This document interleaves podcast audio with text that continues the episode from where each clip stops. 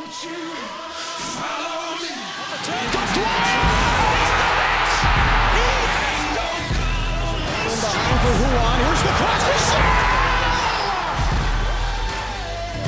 Kaká takes it. And it's deflected and gone! Going quickly here. Nani gets in behind. Here's Nani with a chip. It's one one! What's going on, guys? Welcome back to the Lions Blog Podcast. My name is Gavin. I am your host here with my co-hosts Daniel, Chase, and Adam. And today, similar to the last podcast, but a little bit different, we're going to be talking about the Jason Kreis era as a whole. So I know last time I said we would go two thousand nineteen, two thousand eighteen, two thousand seventeen, but instead we felt that it would be better to talk about coaching eras and just talk about, again, what went right, what went wrong, all of that. But before we get started, I want to introduce you to my co-host. Daniel, how are you doing today? Doing okay. How are you doing? Doing pretty good. Adam, how are you doing tonight? Absolutely fantastic. Sounds like you're having fun. And Chase, how are you doing tonight? Doing good. How about you? Doing pretty good. Uh, let's get started then. And the first thing I wanted to start with was his hiring uh, and kind of our, our thought process. Uh, you know, what was going through our minds when we saw the name Jason Kreis was going to be coming down to Orlando. So, Daniel, I'm going to start with you. Uh, can you can you kind of remember the, your first thoughts that came to your mind when you saw that Jason Kreis was going to be our new head coach?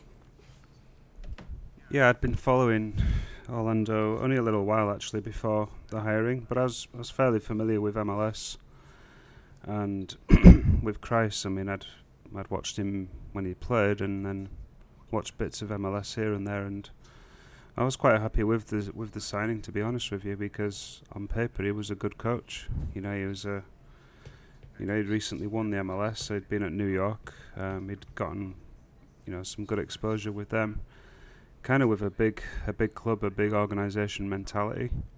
So you felt that you know somebody was coming in with a little bit of authority and some new ideas, uh, could get the team maybe organised a bit better. And You know, I thought I thought it was a good signing. I was I was pretty happy with it at first.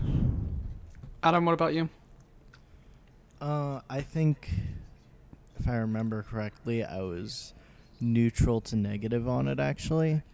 Uh, reason being, I had uh, um, I had just gotten into M L S with uh, with Orlando City in twenty fifteen, and uh, to me, Jason Kreis was the guy that. Uh, Adrian Heath kind of beat in uh, in twenty fifteen and then got fired by N Y C F C. And I didn't really see anything special about him. Um, of course, after his name was being thrown about, I looked him up a little bit and like, oh, he won uh, he won a an M L S Cup back in the day. But, you know, his most recent stop before Orlando City was mostly a failure. I mean, like, we finished higher than him. And uh, anyone who finishes below Orlando City is uh, not good. Um, so yeah, that that's that was my initial reaction to him. To be quite honest, like kind of, well, we just got rid of the guy who beat him, so so why would he be any better? And Chase, what were your thoughts, initial thoughts on the hiring of Jason Kreis? I thought at the time that like he was a fairly safe hire. Like he was someone who had a lot of experience in the M L S. And like Adam said, his time at New York City F C wasn't necessarily uh, a time of setting the league alight. And it, they they are like a club who, even when they came in, you felt like they had ambitions, much like us. And uh, it's you can't always gauge how uh, how well a manager is going to do for your club based off uh, of, of an expansion team, because it's just a hard job. And he was still like a relatively young coach. Um, I think he was like in his... his like younger forties, and you know obviously he won the M L S Cup in like two thousand nine with R S L, so it was just kind of like I didn't really know, you know what I'm saying, like he could have progressed farther in his career, and obviously he didn't.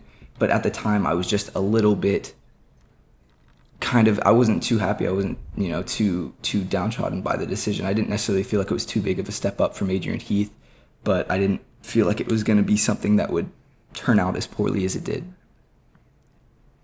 Yeah, I think I was more similar to Adam and, and you, Chase. Just like I looked at his time at N Y C F C, I saw that they finished below us, uh, and I just didn't see anything special.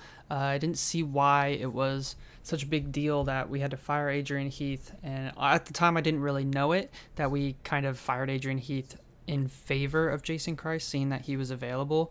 But even then, it was like, why did we get rid of this guy who's been with the club for so long, even though I had just started watching M L S in twenty fifteen? Why are we firing him and then bringing in this guy who finished below us last year with arguably a better team? I mean, he had Frank Lampard, Andrea Pirlo, and David Villa up top. And while we had Kaká and Larin and Molino, it, it just it just didn't seem to make sense to me. So I would say I was more neutral on it, excited, but but but neutral. And then um, he did pretty decent in M L S standards in the back of the two thousand sixteen season. He had five wins, three draws, and six losses in the remaining games. Um, and then he really got some some backing in the transfer market, as we all know. Oh, no, no, that was the end of two thousand sixteen. Sorry, I'm thinking twenty eighteen. Uh, at the end of twenty sixteen, though, we go into twenty seventeen, and we start off really, really well. Uh, one, two, three... F- Sorry, one, two, three, four, five, six wins in our opening seven games. Uh, just everything seemed to be clicking.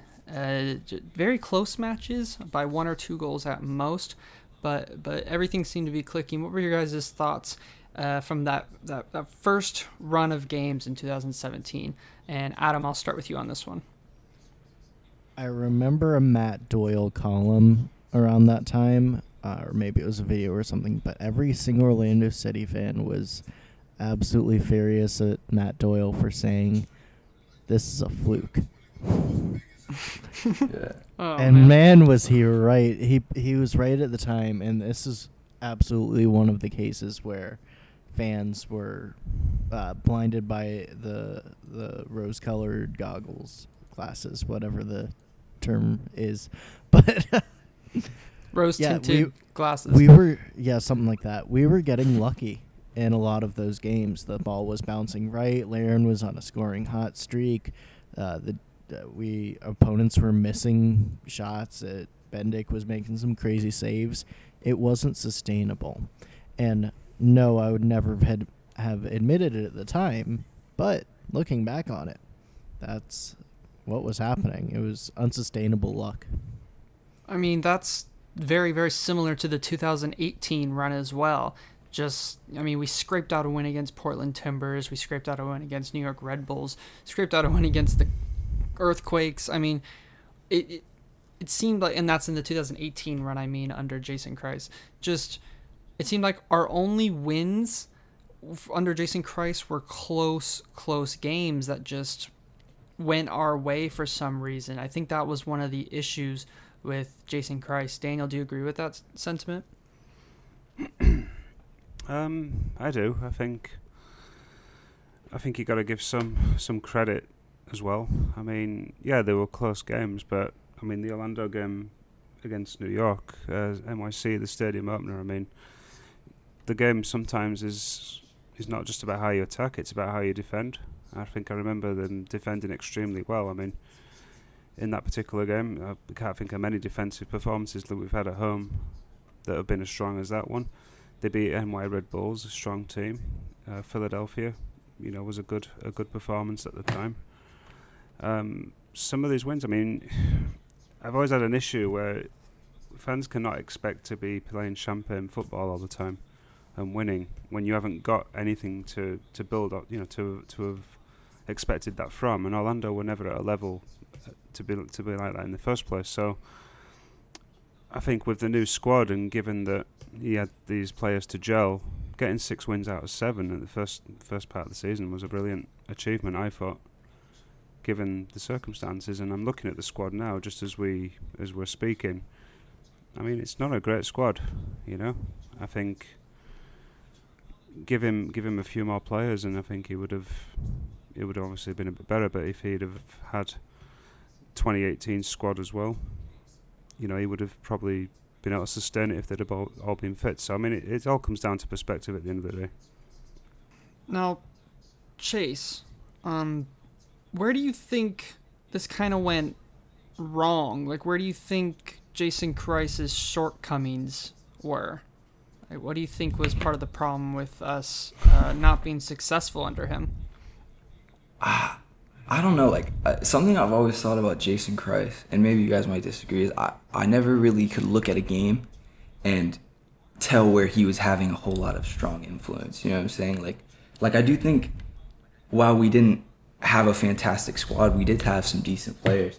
Uh, you know, some some people who can score goals, some people who can defend, and whenever like e- even when we were pulling out like like big victories, which were few and far between, like it just felt like maybe it was a little bit uh, more Yoshi Yotún doing something well, or, or Kaká pulling out some nice performances. And even when we were winning, I would have to agree with, with Matt Doyle. Like I, I just I didn't I didn't necessarily know how sustainable it was. I, I wanted to believe that it was going to be uh, a quality that we were going to play at, but I don't know. I just I just never really got the vibe that we were protagonists in a lot of games, and and there there certainly is something different between how we were winning and how a team like, you know, L A F C were winning last year when they were having like dominant runs. Uh, I don't even know if you would want to call us, you know, that sort of a dominant run, but I just I, I never really felt it. Like I never felt like Jason Kreis was putting his stamp on the game, and it, a lot of our success was down to him. Personally. I mean, to that point, can any of y'all tell me how, uh, I mean, we all know Jason Kreis loves the diamond, but how how does a Jason Kreis team play when it's all clicking? Anyone tell me what he wants to do? I, I, I don't have an answer to that question. Yeah, that, that's that's I think, what I was... I, I think that's... That's what I was thinking. It's just like, I don't know, like, I know that we, we would play the diamond a lot, and we didn't really have much of a consistency in our squad. Like, I remember even Tony Rocha... Like, Tony Rocha in one season would play, like, fullback, center back, and, and, like, an attacking mid out wide in the wings, like, or or Nocherino would be forced out on the right, and, like, you know, playing out wide, it's not all about pace, and, you know, he's fairly technically sound, so he can handle himself out there, but that that's just not setting us up for success, necessarily, I think. Yeah, I think that's what that's what I was going to say to you, Adam, is just that I think Chase is spot on. I think it's almost impossible to come up with a play style that uh, Jason Kreis was really trying to push. You know, you think of uh, James O'Connor. He really wanted a a hard-working, defensively set-up team that, that plays down the wings. Adrian Heath liked attacking football. What did Jason Kreis want? I mean, Daniel, do you have an answer to that question? Because me, Chase, and Adam do not. No, the goal obviously was to was to pack the middle and to dominate possession. Uh, you get your width from your fullbacks, and you expect your strikers to uh, to contribute, you know, to the build-up play. But again, look at what you've got to choose from. You've got so many one-paced players in the midfield that it's like having a bunch of statues stood there. Hey. I mean, Kaká, yeah. Great player on the ball, not quick. Nocerino, very skillful, not quick. Will Johnson. Fairly quick, but not skillful. Higuita was probably the best all-round midfielder we had at the time. Giles Barnes, don't even know why he was there. Very quick, uh, though. Go on. Very quick, and, no skill. Uh, well, th- that's it. I didn't think he was that quick either. But again, Dylan Powers was signed to make up numbers. Yotún was quality, but you know, Yotún was signed after that run of winning games. So you can't attribute the run to him. You know, so it's like, I don't know, like, it, it's one thing saying, what did he try to do? But it's another question to say, did he have the players at his disposal? I don't think he did, but all the same, it's a very fair point that his identity was not uh, shown much through that season. I, I agree with that. All right, hey. so, oh, go ahead, Adam. Uh, to that point, Daniel, uh, yeah, he didn't have much to choose from, but... Sometimes he didn't do himself many favors. If y'all recall on uh, our mm-hmm. first uh, pod this season, um, uh, on the recap of the opener, I said that uh, what I really admired about Pareja, what he did in that opener, is he didn't get cute with the lineup. And that basically who we expected our best eleven available to be at the time is basically who played. And a lot of the time, I either... Yes, we had injuries and suspensions and stuff, but there was also times when Christian Higuita was in the doghouse for whatever reason. He just couldn't find the pitch, even though Kreis would play like six defensive midfielders.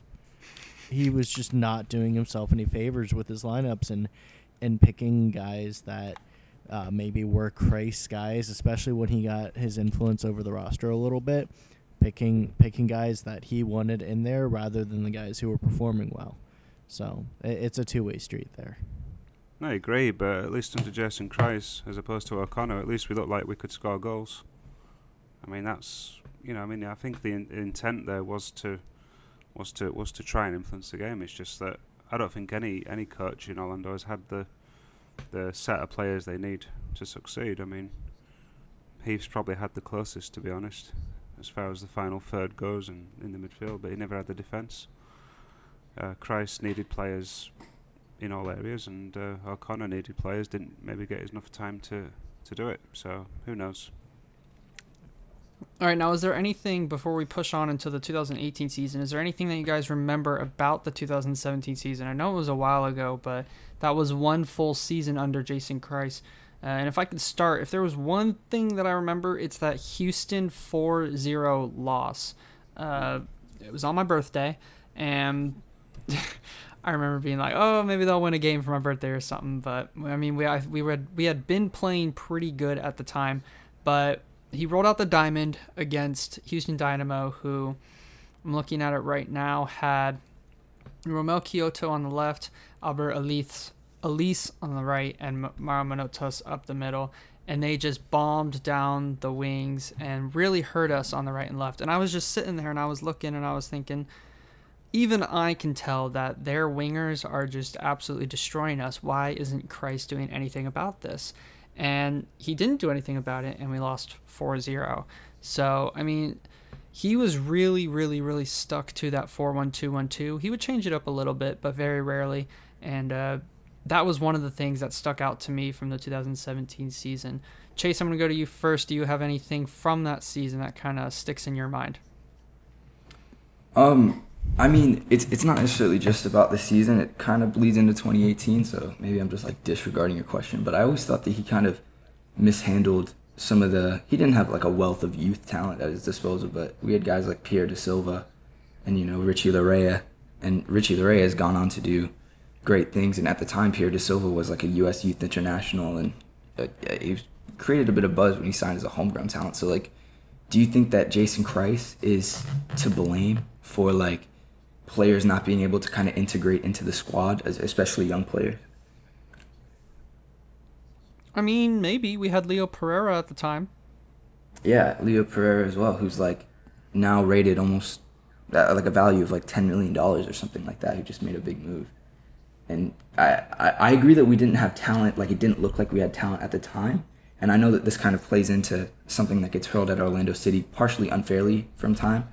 But we did have some players that kind of maybe even did go on to find success elsewhere. Like, just do you like do you think he maybe mishandled some talent as well? Like, I, I hear what, what Daniel is saying about uh, not being able to have players that fit into a system as like a cohesive unit. But I don't I do think that there was still some talent in the squad, particularly uh, you know going forward. And like like I said, we have some young players. So I don't know. That's just something that I've always thought about him, that he didn't really do enough with what he had, even if he didn't have a whole lot, I guess. I don't even know necessarily, like, oh, hold on, wait, let me restart, let me restart. You want to restart? Yeah, that? do you guys do you guys get what I'm trying to say, though? Like, I don't know yeah. if that makes sense. Because cause yeah. he just, he basically, it's like, like, I think that we did look like we had, you know, right? So I think that we did look like we could score going forward from time, but I think that was more down, once again, to just having, like, Cyle Larin, Kaká, players like that, and then you know, maybe mismanagement of other players. Like, we can get into the twenty eighteen season and talk about that. Like, he brought in a lot of players with M L S experience and players from, you know, around different European clubs, and I just think he mishandled talent, basically. That's a good way of putting it. I think um, his mishandling of talent is a a, a good talking point. Um, before we go into that a little further, Adam, did you have anything about the two thousand seventeen season first? I... Yeah, Dom Dwyer. Um, always Dom. Always Dom Dwyer. Uh, it's actually not going to bash Dom right now. Uh, so he got here. He generated a lot of excitement. You know, we have the videos of the supporters rushing to greet him at the airport, and everything was cool. And uh, I actually thought that he and Larin, uh, after a bit of a rough start, started to kind of work it out towards the end of the twenty seventeen season, uh, particularly with uh, uh, Yoshi came in at the end of seventeen, didn't he? Yeah. Uh, with, um, I'm pretty sure. Was it twenty sixteen? No, it was twenty seventeen. No, no, twenty seventeen. You're right. Yeah, he ca- he came in summer of seventeen. Um, particularly with Yoshi coming in and, and starting to get acclimated to the squad, and uh, and with Kaká feeding them, uh, it it looked pretty decent as far as like this is something we could build on, and for better or for worse, I think that's what gave uh, the fan base some confidence in Jason Kreis and the front office some confidence in Jason Kreis. Like, we all saw the lineups he was putting out in twenty seventeen. It was pretty sorry a lot of the time. And I think we thought, man, if we could just get this guy some backing, you know, maybe there could be something. Of course, we didn't foresee the Larin transfer saga, and, and of course, Kaká retired. And, and there's lots of stuff that happened, but um yeah it kind of I think seventeen definitely set the groundwork for the roller coaster into train wreck of a season that was twenty eighteen. Well, yeah, let's kind of talk about twenty eighteen, and let's talk about Chase's point of mishandling of talent. We brought in a lot a lot of talent going into twenty eighteen. Mohamed El Mounira, Murtarek, Lamine Sané, uh, Justin Meram, Chris Mueller in the draft. Um, so many names, Stefano Pinho, uh, who else am I missing? I know I'm missing more. It just seemed like we were, we brought in so many people to refresh the squad. Uh, Daniel, I want to go to you first. Do you think it was too many players to kind of bring into the squad? And then after that, do you think the mishandling of talent is a valid point? Um, well, just going back to your other point about twenty seventeen, Uh, we managed to get two ties against Atlanta that season, which I thought was pretty good. Uh, the game that stood out was the three three away to Atlanta that we got. Um, Dwyer got two goals, and Larin got one. Martinez, as usual, scored. He got a hat-trick. But um, there was like little hints there of, you know, of the, you know, what the what the attackers were capable of. I mean, Adam's point about Dwyer and Larin just starting to work it out at the end. Well, that's a good game, you know, to cite as an example for that. Um, obviously, you wonder what, what if if Larin had been able to stay another year and he would have gotten the money he wanted the next season. We might not have signed Meram, we might not have signed uh, Pinho, we might have had a better attack, you know, from the beginning of the twenty eighteen season. So it all kind of bleeds in together, as as Chase said. Um, as far as twenty eighteen goes, I think that the players on paper were good, but they just weren't the right type. Um, I think we needed a couple more options uh, to be able to change the system a little bit more.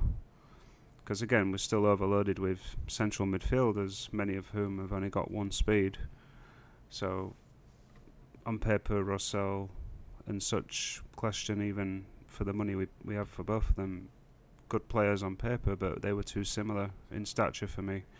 And we maybe needed more legs in the midfield, a bit more grit, players that can maybe play wide, you know, to combat those attacks down the flanks in those away games, like you mentioned before. And, um, again, good players on paper, but just not the right types for me.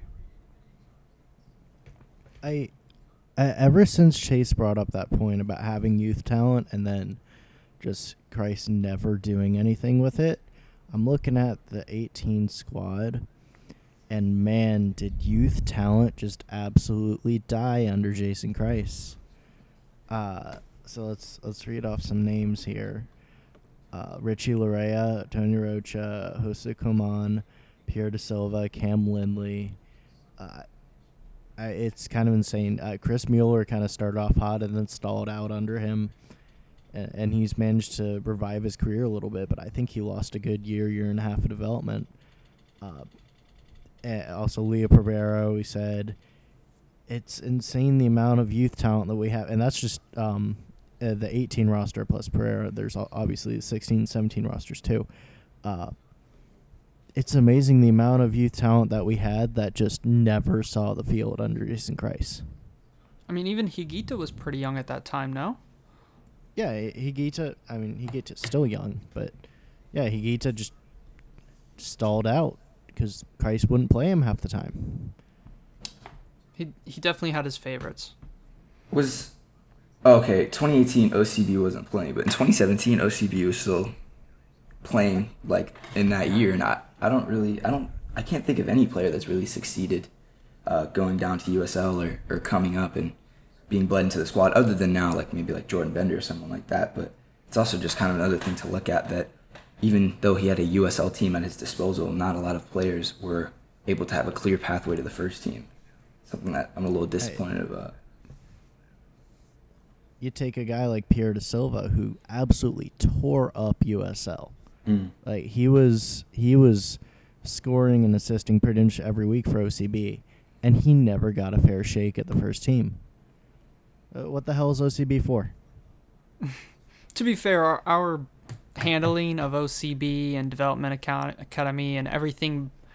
Well, I was going to say everything below the first team, but the first team too has been horrible in our five years in M L S, but especially in O C B and U S L play and developmental academy. So there is a fair point that O C B has been worthless to us so far, other than just throwing some talent who we think might be good down there, but then, you know, never using them.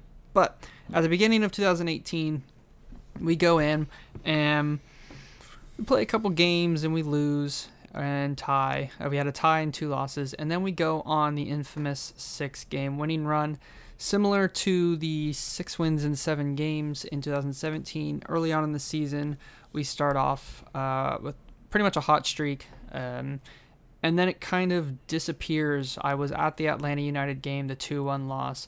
And uh, we didn't have Yotún because he was on international duty, I think, and then we didn't have Spectre due to injury, and everything just kind of went downhill from there. Uh, what were your uh, thoughts on us losing the winning streak and then just never picking it back up? Adam, go ahead. Uh, just a quick uh, housekeeping note. Yotún did play in that game. I'm looking at the box score. He got a yellow card in the eighty-second minute. Mm, okay. I thought he was on international duty. Maybe that's later no, down I, in the season. I do remember we were missing like four starters. But yeah, I, I was at that game too. That was fun fact. I had to break up a fight outside the stadium after that game. Between Orlando uh, City Orlando, supporters? Orlando and Atlanta supporters. Mm, of course. Anyways, Adam, uh, what do you think of us kind of losing that losing, losing the winning streak? And just never really bouncing back. What do you think we can attribute that to? That was a painful game against Atlanta. I again, much like the the seventeen streak, it was it was a little bit fluky. Was, we didn't really dominate any games. I don't remember. It was it was yeah. It looks like a bunch of close games. I remember the the Red Bulls game. Um, I feel like that was that was a game that they were in C C L and. They were basically playing their B team, and we eked out a win against them. Um, it, it was a bunch of games that we were lucky to win, and the luck ran out against Atlanta United, as it was wont to do. I remember I was so excited going to the Atlanta game, and I left so freaking disappointed. Yeah. Uh, as as it happens. And uh, I... I Going back to Chase's point, Chase made a ro- lot of really good points uh, this episode, I have to say, about not being able to see Kreis's like imprint on the team. I just never is a, a little bit of a tangent, but y'all, y'all remember him whining in the media about the refs. And it wasn't like when Adrian Heath would talk about the refs, like saying the refs have to do a better job and they have to shape up because this is unacceptable. It, like, when something particularly bad happened, it w- it almost got weekly where Jason Kreis was just whining about the refs. And, you know, you want your coach to stand up for the team, but at a certain point it gets old. And I feel like Kreis played the victim in when we started losing a lot of games. And sure, there were a lot of bad decisions by pro. That That's what they do. But you can't let that get in your head. You have to win in spite of them. And I think that, and I'm not obviously not blaming the ju- the refs for the entirety of the Kreis era. Uh, But I think that Kreis liked to find excuses for things that didn't go his way and play victim to them. And he didn't imprint himself on the team and the situation. He let the situation imprint itself on him. Um, I guess a more concise way of saying that was that he was very passive, in my opinion. And that's why once things started not going our way, they kind of spiraled out. And that's why I think also he was able to go on those winning streaks, because when something was going right, he just kind of let it happen. And and so there was uh, not a lot of inertia there. It was kind of things could flow whichever the way they wanted to flow. Mm-hmm. Now, I personally do think that the... Again, I'm not blaming the refs similar to you are, but I think the distrust of the referees came a lot in that Atlanta game, obviously, with how poor it was refereed. And then it just seemed like the the uh, the chemistry in the squad wasn't there, uh, as we saw loss after loss after loss. Um, and then, like, we, we had the whole Meram situation, and we'll talk about that next, I guess. But was what, Meram O'Connor? No, Meram? Meram was Jason Kreis. Meram wasn't on the twenty eighteen team. Yeah, he was. He was brought in with Yuri Rosell and all of them. Well, he scored in the that, this, Yeah, he scored, scored in the game, in the game that we lost to Atlanta. This is the game where he like put his fingers in his ears and was like, you know, caused yeah, the game that you were disappointed with. He scored. I could have scored. His only good game for Orlando City was the first game of the twenty eighteen season against D C United. Yeah, took on a few. Oh, oh yeah. All right, glad I we got you on board. That. I guess we can kind of talk about that now. That was bad. Yeah, D- Daniel, how big of an effect do you think the Meram situation had on the team, uh, in terms of chemistry, in terms of trust in coaching staff? Because that's a that's a big deal. Uh, and just it, dude, if the players don't like the coaching staff's decision on certain things, uh, then they can kind of lose faith in the coach and just not play as well. How big of an impact do you think the Meram situation had on the team? I think, um, well, obviously there was things going on behind the scenes with Meram, which kind of came to light in the Atlanta, well, in the Atlanta game onwards. So that's an entire rabbit hole in itself, uh, one that's been visited many times already. Yep. I think the that season, the Atlanta game, is what broke the players mentally. I mean, they won two more games that season after that, and that was, you know, tragic in itself.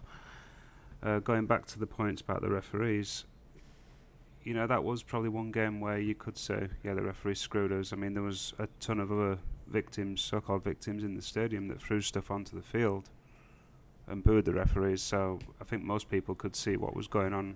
And I feel that M L S does kind of try to position those big markets sometimes to win. And I think that was one of those games. Uh, But yeah, the, the losing streak that came after that, I mean, those players were mentally broken, and that's where you look to your coach uh, to get them together and to yeah, to get them to think straight. And you need your captains to step up and, and say a few words and maybe deliver a couple of home truths. I, I think the environment was, was toxic in itself, and I think once that happened, I think Kreis was overwhelmed with it. And I think our players became overwhelmed. Uh, for all the decent players you have on paper, there was not a natural leader in that in that group. Um, certainly not one that will get in somebody's faces and, and say what needs to be said. And as for the Justin Meram situation, um, I mean, the celebration he had against Atlanta, I mean, he has his reasons for feeling the way he does. Uh, that's a whole other debate. I'm not even going to bother starting that one again. But... Um, all in all, it obviously was not good. It, I think he probably had friends in that squad that sided with him and people that probably were against him, and that in itself is a bad recipe for team chemistry. No, I like that point, but first thing I want to say is th- what you said beforehand about uh, us needing a leader f- in our in our coach. I think that leads perfectly from what Adam was saying about Jason Kreis mm-hmm. being passive and not being that leader. I, I agree with that. I completely agree. I, I, I've never been a disciple of the Let's Blame Kreis club, which is very prevalent, as you know. Um, I'm never a disciple of that club because I think that Orlando City as an environment is not set up for success. I don't think you could get many coaches that could that could succeed, you know, with the group of players that has been there recently. And the Oscar Pareja reign is only two games old, so we can't really judge that one yet, one way or the other. So, all in all, as much as I thought Kreis was okay, I mean, yeah, he, he certainly was not, or he didn't appear to be, he didn't appear to be a, a natural uh, leader type. You know, he, he's typically archetypally a coach. Maybe at that time, in that crisis, we need a manager, and that's someone that picks things up and, you know, he, he sets the tone, not the players. And I think that's maybe where this all went wrong, to be honest with you. All right. Now, I liked your point about some players sided with, probably sided with Meram and probably sided against Meram. Chase, do you think, uh, and we have heard before that we our squad was pretty uh, cliquey uh, in those times, uh, just a lot of small groups. Uh, you know, they didn't really gel together very well. Chase, do you think that was also a uh, a part of Jason Kreis's downturn near the end of his time with Orlando City? Yeah, definitely. I, I think, personally, I, I've talked about it a few times. I think man management at times can be, like, more crucial to a manager's success at a club than, than almost anything. Like, I, I think if you look at it like a broader issue, like, even though Pep Guardiola is such a fantastic, like, soccer, footballing mind, whatever you want to say, he does a good job of getting his players to like him, essentially, and at the same time respect him and protect them in the media and things like that. And if you look at, like, maybe like Jose Mourinho now, like, he's struggling a little bit wherever he goes. And I don't think it's necessarily from a lack of understanding the game and, and having these great ideas. It's just, if you can't get your players to buy in and to kind of come together as a group, there's, it doesn't really matter how great of a manager you are. And I, I think that coming into this situation at times, um, it could be maybe a little bit toxic. Not, um, I'm not, not even really just talking about like, um, like just like the Justin Meram thing as a whole, but just kind of everything. Like you said, it was an entirely uh, kind of divided squad with some people who had uh, maybe some big egos and things like that. And we're a place that, even though we are struggling, we have like high ambitions. And I don't think Jason Kreis is a man that can kind of come in and adapt and get the players to buy into his philosophies or lack thereof, and um, kind of maybe even change the culture a little bit at the club, which I think is the type of manager that we need right now. And I don't think, you know, Jason Kreis, and I know we talked about James O'Connor last time, I don't think any of them were really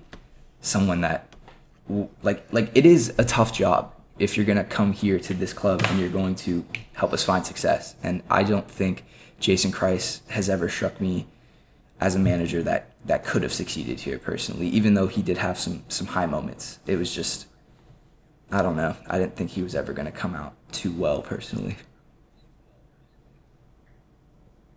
All right, and now I'm going to start this one with you, Adam, but I want to get everybody's thoughts on it. Do you think we were right to fire Jason Kreis when we did? Uh, we had a six-game losing streak in the M L S, uh, and they were Atlanta United, Toronto, Chicago Fire, N Y C F C, Vancouver, and Montreal Impact. And those last three were pretty bad. A three nil loss to N Y C F C, a five two loss to Vancouver, and a three nil loss to Montreal Impact. Um, Adam, do you think we were right to fire him at that point in time? I don't think that I have a strong conviction on this answer, because I think that strong arguments could be made for either way. Um... As far as the business decision goes, I think it was a smart-ish P R decision after that losing streak. Uh, obviously, we weren't going to make the playoffs, and it the season just wasn't going well, and sometimes you need a scapegoat just so people don't cancel season tickets and people will still show up from time to time. Sometimes you need to do that. I think that... I don't think that I ever really thought... I mean, maybe during the winning streaks, but hope is quickly killed after those. I don't think there was a, a prolonged period of time during Kreis's tenure with Orlando City where I thought he was going to be the guy to to take us to the cup. I, I don't think he ever struck me as that. And so I think eventually we need to fire him uh, mid-season versus the end of the season. I think the pros for waiting until the end of the season would be, A, you give him all the chance that you can give him, and maybe he could have turned things around, who knows, but that's hypothetical. But a more concrete thing is you allow yourself to go through a more thorough and complete hiring process that's not rushed at all if you do in the off-season. And as we saw um, this past time around, hopefully we get a really good one, Pareja, who's a very, very respected coach. But that took a few weeks, I think month uh, over a month even. They did their due diligence, they took their time, and they made all the calls they wanted to make, and they kind of robbed themselves of that opportunity with Kreis. Um, and firing him and then a few weeks later hiring James O'Connor mid-season. And so I don't know if O'Connor still would have got the job. He might have been the hire in the offseason, but at least we would have been able to do a better job of doing due diligence had we waited till the end of the season. That being said, the overall record, I think, was close-ish to five hundred at the time of his firing. Correct me if I'm wrong. But it, we had, like, that winning streak, and then we had the losing streak. And they kind of balanced each other out to where we were actually kind of mid-table, but, like, no one had any hope of it getting better. Yeah, we were in the playoff uh, an interesting line, just about it. We were, yeah. yeah. So I, we're, we were in, like, seventh place or something. Um, so what if Kreis had gone win-loss, win-loss, win-loss, win-loss, win-loss, win-loss? He almost certainly probably would not have been fired. Uh, so I think that's an interesting question there.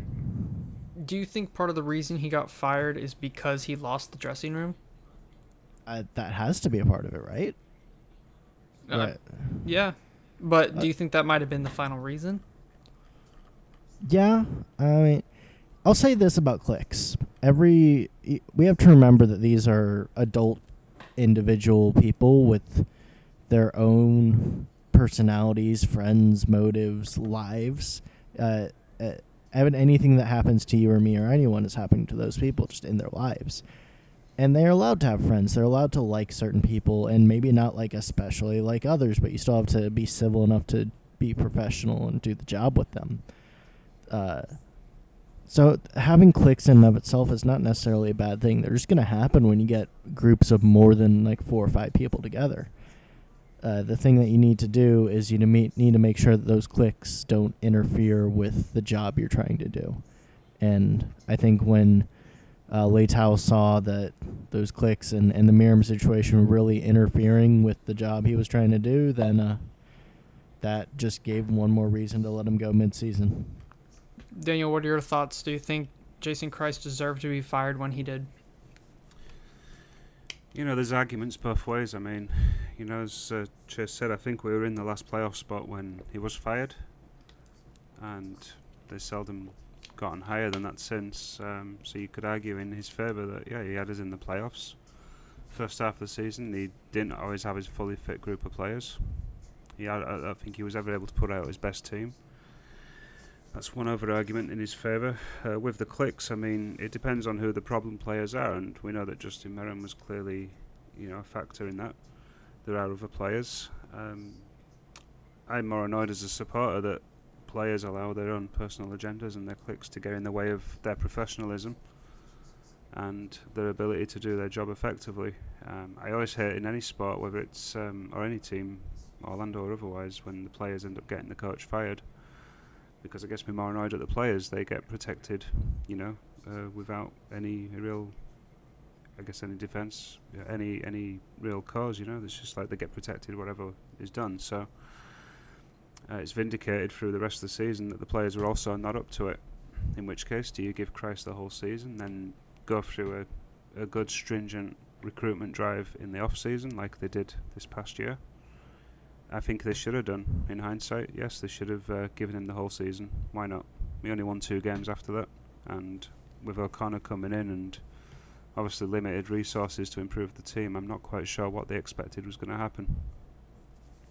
They surely they just expected us to lose and lose and lose. Yeah, but that's just negligent. I mean, I remember being at the Seattle game at the end of that season, and I'm not joking, there was like six or seven thousand people there. I was able to, I was able to move around. in my section of the stadium. I, I had some friends' seats, and I'm not joking, I was almost the only person in that section. Well, because nobody cared. Exactly. And if you're an owner of a football club and you're allowing that to to just happen, you're just allowing yourself to lose. I guess that's what happens when you don't have a promotion relegation structure, because you've no incentive to, to even play for pride. You're just going through the motions, wait until October the fourth or whatever it is, so you can get your extra month off, and then you're going to go back in the end of February and start the new season. I, I'm I'm sorry, but that the players pissed me off more than the coach at that point. Um, give give every manager the season, especially in this type of league, give them till the end, and then go through your one or two month hiring process, get the right guy in, and start again. Give everybody a clean slate, because that's what they deserve to get. Well, we saw a couple players jump ship. If we remember, Amra Tarek left very quickly the next season. Uh, Stefano mm-hmm. Pinho was gone. Uh, Chris Mueller was gone. Uh, Donny Toya had left. Uh, who else was gone? Spectre left. Uh, mm-hmm. d- d- gosh, who else? Obviously, Meram left. Uh, R J Allen was gone. Bendik gone. Uh, although he didn't really have a great season anyway. Rocha gone. I mean, we lost so many players. I mean, we gutted the squad. Mm-hmm. And well, you look at you look at the departures. I mean, Rocha left and became a, a decent player at N Y C. You know, he got a good amount of games. He's, he got some good reviews from them. Donny Toy is part of a very good defense at uh, R S L. Exactly. Richie Laryea converted into a, a right wing back. Uh, could never get minutes under Kreis, couldn't get minutes under O'Connor. I mean, you know, a lot of our coaches are giving up on, on good players, but the fact that these players are able to go somewhere else and start to thrive indicates, in my opinion, that you have a cultural problem at the club they were at before. And that doesn't always just rest on the coach, not when you've got the man, the the C E O picking, you know, picking the signings and picking the players. The whole thing is an indicator of a, of the structure of a structural issue, not just a coaching issue, in my opinion. All right, now Chase, what are your thoughts on should uh, Jason Kreis have been fired? Honestly, I think Daniel just put it very well. Uh, I also think that, you know, if you're going to fire Jason Kreis, um, you need to have a manager who is of a significantly higher quality to come in, in my personal opinion, because it it did just kind of feel like a rushed hire, you know, despite James O'Connor being very successful at the U S L level. Um, that's not someone that's going to really instill a lot of excitement and, you know, bring a bolt of energy to the squad. Uh, you know, there were times like, you know, Guillermo Bello-Chiloto, oh my gosh, butchered that pronunciation, excuse me, but, you know, like people like that, we're, we're looking, we're looking for... Um, For, for jobs, and you know, he came to the M L S, and if we were going to bring someone like that in who had success at a, you know, a South American, European league, whatever, um, I would be all for it. But I just think if you're going to just fire Jason Kreis just to bring in someone who is of similar to even lesser quality, there's just no point. You know what I'm saying? And it kind of go back goes back to what Daniel just said and what I kind of said a little bit earlier, where they're not someone who like like you can just tell like they're not. They don't have the type of personality, they don't have the type of kind of hi- history in the game and kind of allure that's going to just come in and right the ship at a club, which, you know, realistically, and it, it hurts to say, but, like, we are just kind of struggling constantly all the time, no matter what. Like, even if we're looking like we're moving in the right direction, whether it be trying to set up, uh, you know, a quality youth setup with O C B or, or bring a lot of players into the squad and spend some money, it doesn't really ever work out. And just James O'Connor, even though at times I was pretty pretty high on him and and I liked him as a manager, that's just, it, it's it's pointless, I feel like. You might as well just wait. And if James O'Connor, if they decided that he was the guy that they were going to bring in, then then so be it. But you might as well just wait and then have the entire offseason to bring in a manager that you can make sure has a clear plan for the squad and, you know, is going to be able to work with the players and the... Oh, sorry about that. Are going to be able to work with the the players in the front office and, um, you know, maybe actually bring us some success as opposed to just bringing in such a rushed hire whose highest level of coaching was, you know, coaching with U S L. Well, do you didn't we, didn't James O'Connor reject our job offer at first? Um, I do not know. It's a good question. Yeah, I believe that's true. Really? I, I believe initial, we yeah. offered him the job, and he said no, and then he came back and was like, yeah, I'll take it. I mean, nobody wanted the job. I believe I've heard that it was a very low amount of candidates, and none of them were particularly realistic candidates for mm. the level we're at. So when you say it feels like a rushed hire, it was a rushed hire. They didn't do their homework before firing him. Maybe him and... I can't remember who fired him. Leitão, maybe. Uh, maybe him and Leitão had an argument, and he said, you know what, we're done. Or maybe... I don't know. It just seemed there was no research done. They just said, we'll fire him, and then we'll we'll deal with whoever comes in. That's the thing with um, the M L S, I feel like, especially a club like us, where we can only kind of go off what we see on the field and then kind of make assumptions about what's going on behind the scenes. Like, we don't necessarily know uh, for sure everything, like like what his relationship was with Leitão and all of the players. I mean, sometimes it is obvious to us on the field, but it's just hard. It's a lot of uh, conjecture, maybe. You know what I'm saying? There's not, there isn't like a, a big media Yeah, presence. It's not like... Um...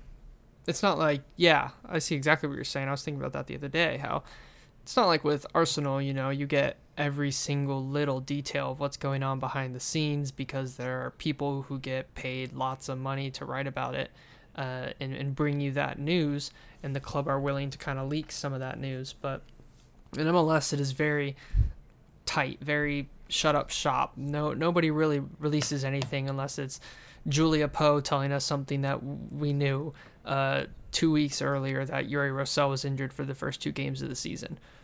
Like, everybody knew that. It didn't make sense if he wasn't. Why was he not on the bench, you know? Mm-hmm. Like, even with, like, Daniel so Costa, like, we have no idea what happened to him, and we will never know what happened to him, just because there's, there's just kind of a lack of information about that type of stuff. Yeah, people ask, he's is he injured? No, he's not injured. Well, why isn't he on the bench? Why isn't he playing? Why isn't he even getting minutes in the U S Open Cup? We don't know. Yeah. Like, was there an argument? What, like, what is going on there? I, I don't know. I think that's a that's another good point. But I think that just about wraps it up. Daniel, Adam, do you have any other points you want to add about Jason Kreis era? No, not for me. I'm good. Yeah, I, I think when it's all said and done, it will... Uh, along with the O'Connor year, which you can all honestly tack on to the Kreis era a little bit, partially because of that mid-season firing. O'Connor never got full support because they're busy gutting the squad from the, the, the Kreis era. I think the Kreis plus O'Connor eras, hopefully when it's all said and done and we're looking back on the first thirty years of Orlando City and M L S, will be a largely forgettable era. Yeah. And there'll be the stadium opening, but I honestly think that'll be the single highlight that we remember pretty much, like, forever.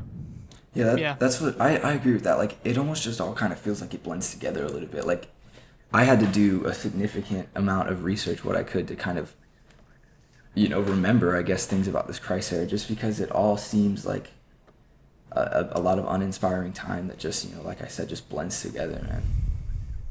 Yeah, I remember more about the Heath era, and that was before the Kreis era. Yeah, that's a lot about, yeah, like, I, excitement. I have very clear memories from the Heath era, and all the Kreis just kind of blends together. Yeah. It's the winning runs, and then the losing runs. That's all that yeah. really sticks in the memory. It's not specific games. Maybe the the three two comeback against the Timbers with the Dwyer slip. Maybe those ex- extremely amazing moments, but it's just moments. It's not...